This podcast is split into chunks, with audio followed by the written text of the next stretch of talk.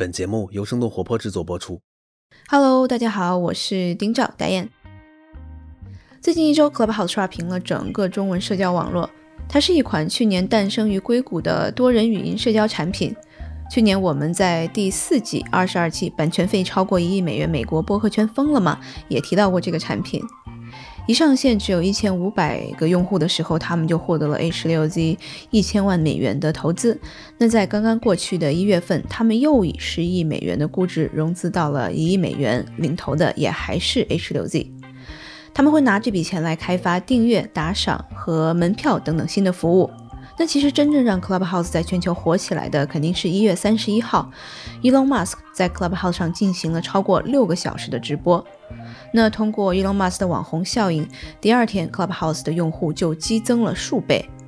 根据博客 backlink 的数据显示，截止到2月份现在 Clubhouse 的用户是已经超过了600万人。那这一个数据在去年的12月份还只是60万。在过去的一周，特别是中国互联网的产品圈、创投圈，那当然还有播客圈，各种文化名人也加入了 Clubhouse 疯狂的语音社交派对。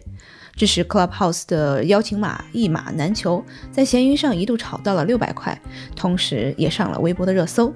那我们今天其实不想更多的聊 Clubhouse， 而是想要聊一聊帮助 Clubhouse 实现音频 RTC， 也就是 Real Time Communication 功能的服务商声网 Agora。 那由于 Clubhouse 的大火，声网的股价在2月初应声大涨了 40%。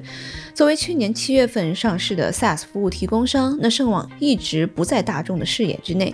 那如果不是 Clubhouse 这样现象级的产品的优秀使用体验，也许我们都不会关注到声网。本期节目我们又邀请到了我们的金牌嘉宾 Howie。 在去年的节目中， Howie 帮我们分析了直到上市才火起来的 Snowflake。 那这期节目我们就从声网 Agora 股票大涨来聊一聊2021年有潜力的 SaaS 赛道。那看一下 SaaS 赛道上还有哪些我们没有关注到但是值得我们关注的公司。那这期节目来自于我和 Howie 在 Clubhouse 的聊天的语音的录音。那大家对于这样的方式有什么样的想法，都可以在评论区给我们留言。另外我想要先说一下的是我们的免责声明，本节目涉及的所有主播和嘉宾的谈话内容、评论、show note 等等仅供参考，并不构成任何的投资建议以及专业意见。好的，那下面就是本期的节目内容。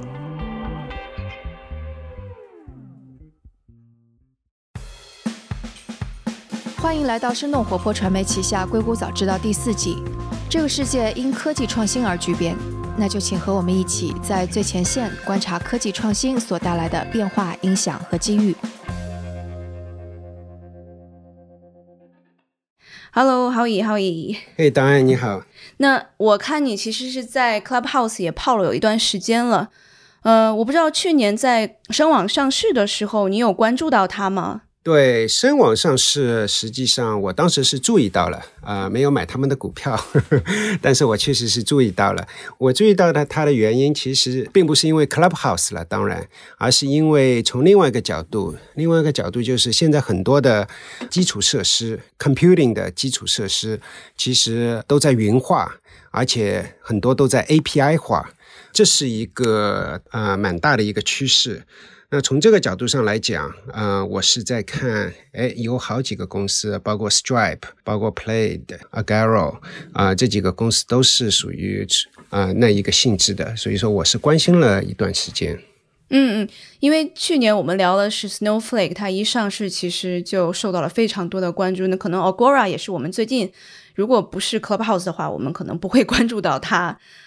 也是可能从31号开始吧，就是 Elon Musk 上 Clubhouse 做自己直播之后，Agora 从大概是50多块吧，现在已经涨到99块、100块了，其实还是虚高的。但是我们现在是觉得 Agora 现在是因为也是一个因为 hype 吗？我不知道你这块怎么看。任何一个 hype 还是不 hype， 我觉得这里面有两个不同的地方我们要去看。一个是相对于它今天的 revenue 会不会说市值高了一点。那我觉得包括 Snowflake 在内，包括 Agora 在内，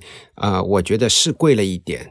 但从另外一个角度来讲，从增长的角度来讲，这两个公司都是非常不错的。 growth 如果能够保持的话，就是等于说是它的 revenue 会 eventually catch up， 等到 revenue catch up 了以后，大家会觉得其实蛮值得。那你看所有的那些增长性的公司，包括亚马逊、 Google、Facebook 这些公司，最近10年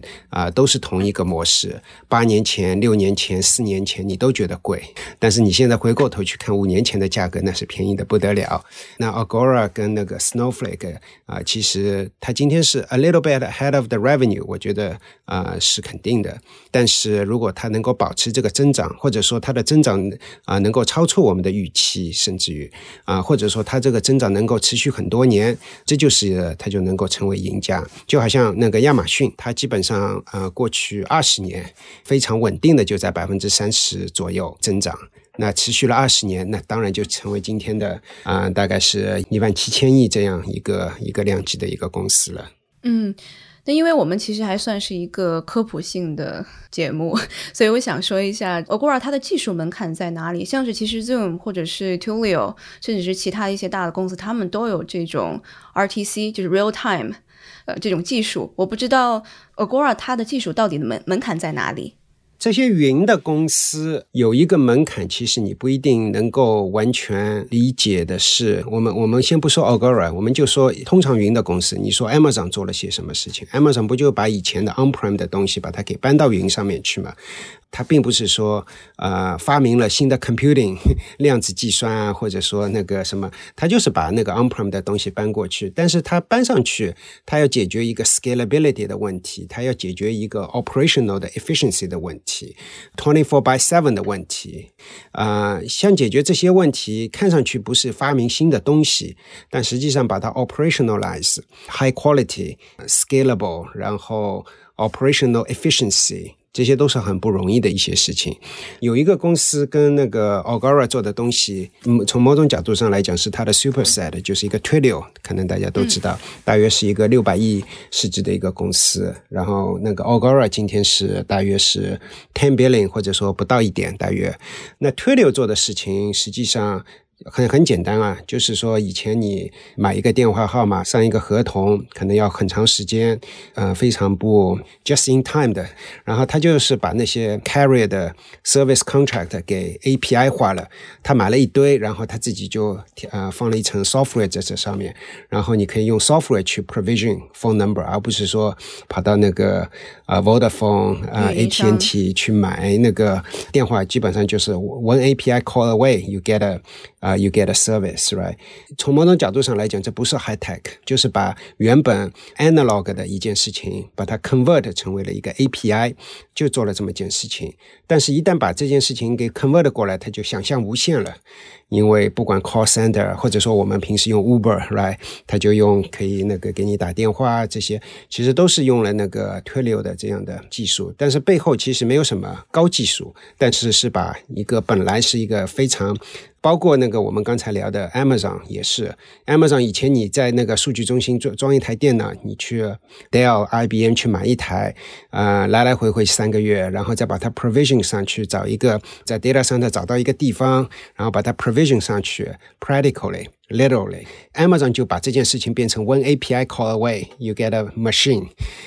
你可以说它不是什么高技术，下面还是Linux 还是 Intel， 它自己没有发明什么东西，但是它把它给 API 化了，把它给 operationalize 了以后，就 enable 无数个新的应用场景。所以说我们前面说到是 Amazon， 现在我刚才又说的是 Twilio 做了这么一件事情，然后 Twilio 也其实也在把音频跟视频的 resource 给 API 化，但是 Agora 是属于非常专注的一个公司，它就做这两件事情，就把它做到极致。我觉得这个是 match 通常来讲做一个 to B 公司的一个 style， 就是说你并不是说一定要做得很宽很广。当然你看今天的亚马逊 AWS 呢做得很宽很广，那它的阶段不一样很多的那个初创公司到上市之后的2-3年，其实就是很专心的做他们那个擅长的事情。所以说你问我是不是有很多 technical barrier， 某种角度上来讲没有，但某种角度上来讲上一个巨大的 barrier。 哦，还有一个我没说的，你可以去看它的 website， 它上面有它全球有多少个data center， 这些都不是一朝一夕能够部署起来的，不一定说是要 take 10个 Stanford Berkeley MIT 的 PhD 去做这件事情，但是这些事情都是他们 accumulate 了很多很多的精力去把这些事情给做精做细做好。嗯，如果在未来比如说是大家意识到了就是 RTC 的这样的一个市场潜力是非常大的，因为 Clubhouse 让他们看到了这个市场，那会不会可能未来它的市场份额就会减小，可能反而像是 Zoom 或者是 Twilio 他们的一些这个 SDA 解决方案可能会这个后发者会有更多的优势。所有的技术公司你都可以套用同样你刚才说的这句话，大厂能不能做，对吧？ AWS Google 你大厂做怎么办？对对对，就大厂做了你怎么办，什么腾讯阿里做了怎么办这句话本身并不是一个 answer而是说大厂到底真的能不能做，这个我其实真不敢说我对这个有很多的研究。前两天其实 Tony 在一个 Tony 王是他们的 CTO 他们在那个 Clubhouse 的一个群里面稍微聊过从我听到他说的好像他觉得靠他们的专注他们还是比较有信心的，当然了任何一个公司都会说同样的话。嗯，所以我其实看了一些文章，他们是第一个起码是在国内然后是做 RTC 的，是当时他们是觉得这是一个蓝海，还搞了一堆的这个 RTC 的这种可能开发者大会，所以在国内的市场抢占上面他们确实是占了一些优势的。我不知道这个 Howie 对这块有没有了解，就是他们在国内的竞争是不是像美国一样的也是这么严峻其实美国并不严峻，我觉得中国的我觉得他们应该是属于做的比较早的肯定，然后他们做的时候其实并不是很 obvious。 为什么？其实是这样子的，做音频其实本身并不是一件难事或者说是先例，而是说是不是需要一个 global 的 presence， 需不需要这样的 quality， 需不需要这样的 quality of service， 我觉得这是一个比较新鲜事物。我不知道大家觉得 Clubhouse 的 quality 如何，我个人是觉得是不错的。在这么一个 suddenly 有那么多的日本的那个用户，中国的客户，就是说他的 elastic 的要求还是非常高的突然之间有很多全球各地的有客户用，最终 quality 还是很不错，我觉得这是一个蛮不容易的一件事情。美国的情况 Twilio 其实一直在做，或者说最近几年，但这不是他们的主营业务。当然了如果你去问 Twilio 的 CEO， 有可能他说我以后也想把这一块做成一个大的 business， 但是就像我刚才说的，任何一个大公司看到一个 emerging area， 他总归是 make 这样 claim 是真是假，到底是能做不能做，那就是具体情况具体分析了。 Twilio 我只能说他今天他的主营业务还是 messaging voice，还有一个是卖电话，这3块是他的那个主营业务，其他的都是小的。当然了，他最近1年还买了2家公司，这还都不是那个做音频跟做视频的 API 的业务。嗯，其实应该是在上周日，然后 Elon Musk 的加入应该是让Clubhouse 的服务器也短暂的爆掉了，因为好像应该是第2天嘛，然后回来再上 Clubhouse 大概有短暂的几个小时，是他说我们正在修我们的服务器还是什么的，我不太记得原话了。我不知道这个是不是也是跟我个人的估计是应该不是Agora 下面有问题，而是那个应该是 Clubhouse 自己的 infrastructure， 他自己 infrastructure 里面应该有一些云的那个设施，不管是 Kubernetes 还是什么那些东西，我觉得应该主要是那一块的，而不是说下面 Agora 的 API 出问题，这是我个人估计啊。嗯，对，那我不知道 Howie 能不能帮我们分析一下对这种互动云服务的这种就 RTC 的潜力还有多大，就不管是在中国市场还是在美国市场或者是全球市场。前2天 Tony 在在一个 Clubhouse 里面群里面他也分享了，他觉得这是属于 the tip of the iceberg，从应用场景的角度来讲 Clubhouse， 然后接下去可以做教育，可以做那个 gaming， 远程的 telemedicine 或者说怎么样，他觉得像这些场景都起来以后他们的 business opportunity 会更多至少他这么说，我觉得还是蛮靠谱的。嗯，我们来聊一聊2021年可能会上市的一些 SaaS 公司吧。就我们去年聊了 Snowflake， 我们其实当时我不记得了，我们是不是有谈到过 Databricks， Howie？我不记得了，但是 Databricks 本来去年也要上市的，但是后来他们自己 cancel 上市。Snowflake 其实 almost 也 cancel， 但是后来他们决定上市。从这个角度上来讲，那个Snowflake 的决定是蛮对的。但 Databricks 也不差劲啊，他们上个礼拜刚刚又融了一轮 Pre-IPO 的融资$280亿的那个估值，然后等到它上市成为一个$500亿到$1000亿之间的一个公司，我觉得是正常人能够去这么去想象的一回事。嗯，所以我不知道能不能比较一下这两家公司，因为我看到好像其实至少是在 Crunchbase 上这个显示的数据时， Databricks 实际上是比 Snowflake 要融资的是要多的，包括他们背后其实是像是 NEA 啊 Andreessen 在支持他们。我不知道这块 Howie 怎么看。嗯，那是有可能的，但我并不觉得这是一个最重要的一个因素吧。我觉得他们两家做的产品还蛮互补的。 Snowflake 它做的是叫 Data Warehouse， Databricks 主要是做 Data Lake。 能不能帮我们解释一下 Data Warehousing 和 Data Lake， 通俗的帮我们解释一下？对，我可以跟你解释一下，但是这里面有一个比较 tricky 的一个问题，就是其实他们从他们的公开的那些那个对外发布的消息啊，或者怎么样，最终其实是一回事情。也就是说，做 data lake 的会去做 data warehouse， 做 data warehouse 的会去做 data lake。然后如果你一定要我用比较简单的语言去描述的话， Data Warehouse 其实很多就是这个产品已经是比较工整整的，我们叫 structured data， 已经是比较工整的数据在那边了，然后我就用 SQL 去可以调，然后就可以去看那个过去一个月有多少客户流失，就一些 business analyst 就去看了。Data Lake 很多时候会放很多那个 unstructured 的 data， 或者也放一点 structured 的 data。 通常来讲，很多时候大家两个要一起用，有 Data Lake， 然后再去用那个 Data Warehouse 的技术在上面，然后在上面就去用那个 Tableau 这种 visualization 的技术。你去看的话，其实有一些公司它会这三个都一起用，很正常。包括我现在自己的那个团队或者做的产品，其实也差不多 Data Warehouse、Data Lake 还有 Tableau 这样的 Visualization 的产品都在一起用。但长期来讲，你去看这两家公司我觉得他们会就是说解决的问题会差不多。我的 solution 里面会去解决你的那个 Data Lake， 或者说反之亦然。就这么说吧，今后10年那个 enterprise， 从 enterprise 的角度来讲， data 是一个黄金嘛，对吧？或者说那个像 oil， right， 就是石油。然后你怎么能够从那个 data 里面去 mine 一些 intelligence、business decision， 这是今后10年一个兵家必争之地。然后这个 infrastructure 就会是 Databricks 或者 Snowflake 他们所去想要占有的。当然他们并不是这里的独有的，我们在谈那个 Snowflake 的时候，我提到过亚马逊也在做， Google 也在做， Google 做的 BigQuery， 从底层的技术上来讲，我一点都不觉得它比 Snowflake 做的不好，但是 Snowflake 会做的精细一点，精致一点，还是有很多客户会去想要去用它。最终就是说，就是相当于一个 data layer， right？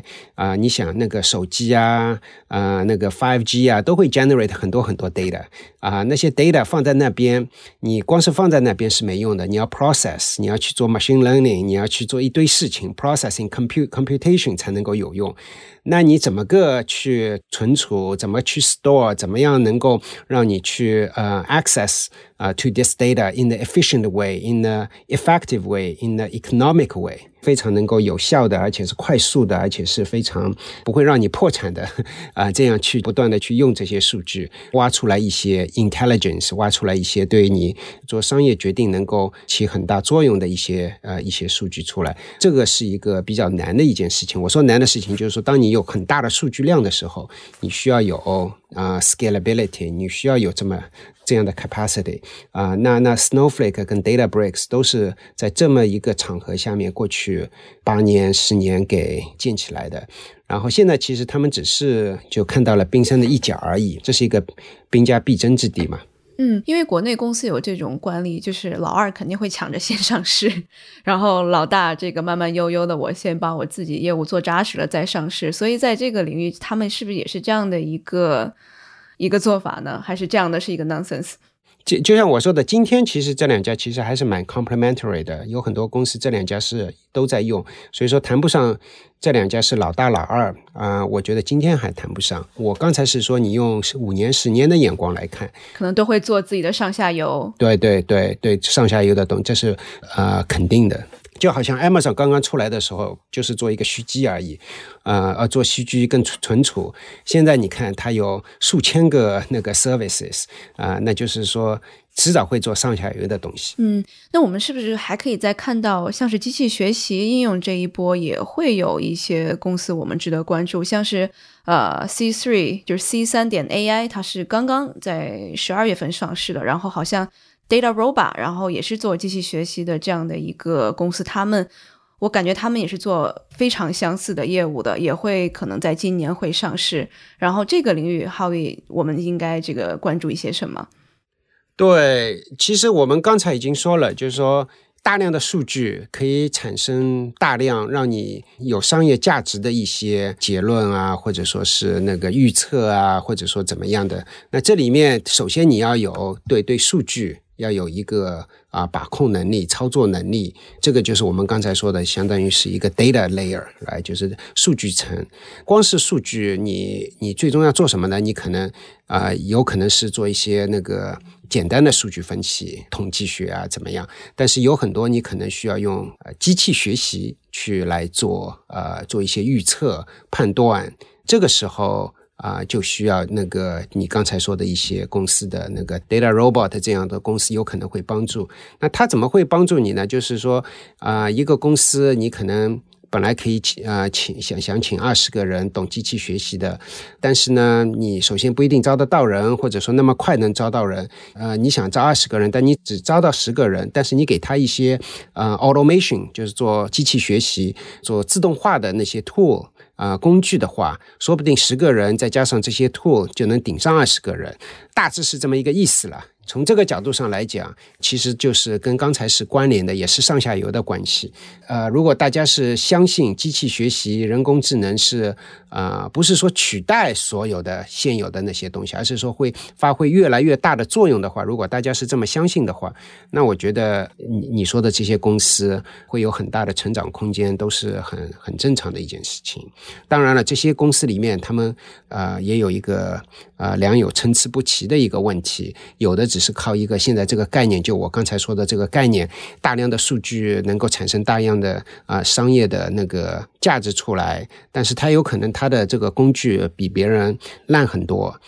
今天可能上市了，或者今天的估值还不错，但是3年5年以后其实也一般。我们今天回过头去看当年10年前的那个，当时候那个亚马逊啊，那个微软啊，做底层的那个云的公司，到今天已经是非常大，体量也很大，都是一个很领跑者吧。那我觉得像 data layer 数据这一块，我觉得今天这几个公司都是蛮有希望的，但是都是还算早期，非常早期。因为不管是 Snowflake 还是 Databricks 都是属于可能营收额来讲都是在5亿美元上下的这么一个阶段，都是属于还是比较小的一个阶段，所以他们是不是一定真的能够成为赢家还不清楚，至少有很多人看好，这是一个事实。嗯，所以可能又回到来了，像是去年 Agora 刚上市的时候，他们可能股价也就是在40多块钱左右，然后其实是可能一些有客户的新的这种反馈，然后这个客户公司它的一个成长，然后反而导致了这个 Agora 作为一个底层的这个公司，然后被大家关注到。我觉得可能未来在其他的这些像是机器学习的领域啊，或者是 data 储存的这个，或者 warehousing 的这个领域，是不是也是一样的？对对对，就我们今天讲的其实有2个很大的趋势，3个应该说，一个是云化这当然已经不说了，其实大家都看到了 Databricks 做的事情是以前 Hadoop Local Hadoop 那些公司 Cloudera 这些公司做的，但他把它放到云里面去做，目前是一个赢家。Snowflake 把那个data warehouse 这件事情把它放到了那个云里面去，这是一个大的趋势，显然他们都是赢家。我们上次聊的时候也提到，其实他们在做这件事情的时候是冒了很大的险，但是今天回过头去看这个显示非常值得的。另外一个我们刚才提到的就是一个人工智能机器学习，怎么让这些工具能够在他们的这个系统里面能够比较有效的结合，或者说让人家用起来舒服一点。今天可能还是属于早了一点，因为说老实话，是不是真的每个各行各业每块地方都需要强大的机器学习，否则的话就不能用，其实也没到那个地步，还是属于早期的一点点做。但是你给个5年10年的这么一个 horizon 去看，我觉得这是一个必然的。第三个是 API 化，就是说本来的一件事情是蛮复杂的一件事情现在我把它都给 API 化了。那这里面我就刚才说了有好几个公司其实蛮有代表性的。首先就像我刚才说的 Amazon 就是把所有的东西变成 API 了。本来我需要一个 IT department， 需要一个 IT 部门，现在我不需要 IT 部门了，我就给我几个 API 就可以了。接下去有 Twilio， 现在大概是一个600亿美元的市值的公司。本来我要去到 Verizon、AT&T、Vodafone 去搞一个这个合同，现在不需要了，现在就一个 API 我就能够拿到电话号码，我就能够发短消息。还有一个公司 Stripe， 收钱，尤其是中小公司，这种学校那个小学、中学、大学，他们那个要收钱，那个以前是可能有很多也是用软件，但是现在就是现在可以用就是 one API call away， 就是一个 API 就可以收钱，这也是一个 API 的这个趋势。然后 Agora 显然就是是一个把本来做 voice 做视频做音频的这么一件事情，它就变成几个 API。 还有一个公司叫 Plaid，也是一个把很多本来一个比较复杂的一个软件变成就几个 API call， 就大致就好像大家在，如果你有那个不管是 Chase Bank 还是 Bank America， 你进去了以后，你在很多时候你可以在这里面能够看到其他银行的一些那个资产的情况，其实底层就是用了那个 Plaid 的 API。 那个 Visa 本来是50亿美元要2020年1月份，也就是1年多前吧，50亿美元要把它给买去。后来这个收购没有成功。我觉得是收购没成功 Play 的，其实蛮开心的应该因为如果用今天的角度去看，可能50亿美元都不止。但是我刚才就说了，这几个公司 Twilio、Stripe、Plaid、Agora这几个公司都是把以前比较复杂的一些事情现在就变成 API 了。我觉得 API 化，把 IT 部门 API 化是一个比较大的一个趋势吧。好的，那我们今天就到这里，谢谢大家的参与，谢谢 Howie， 谢谢 Diane， 谢谢大家。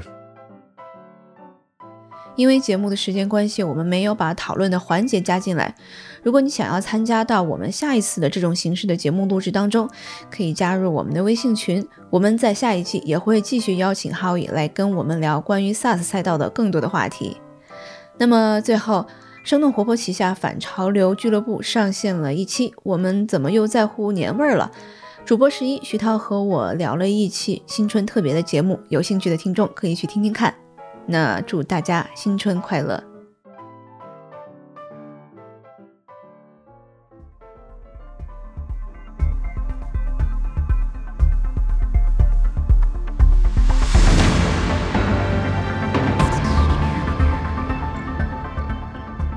今天的节目就到这里。这期节目除了主播和嘉宾，也感谢我们团队的迪卡布里星、陈太太和 Luke，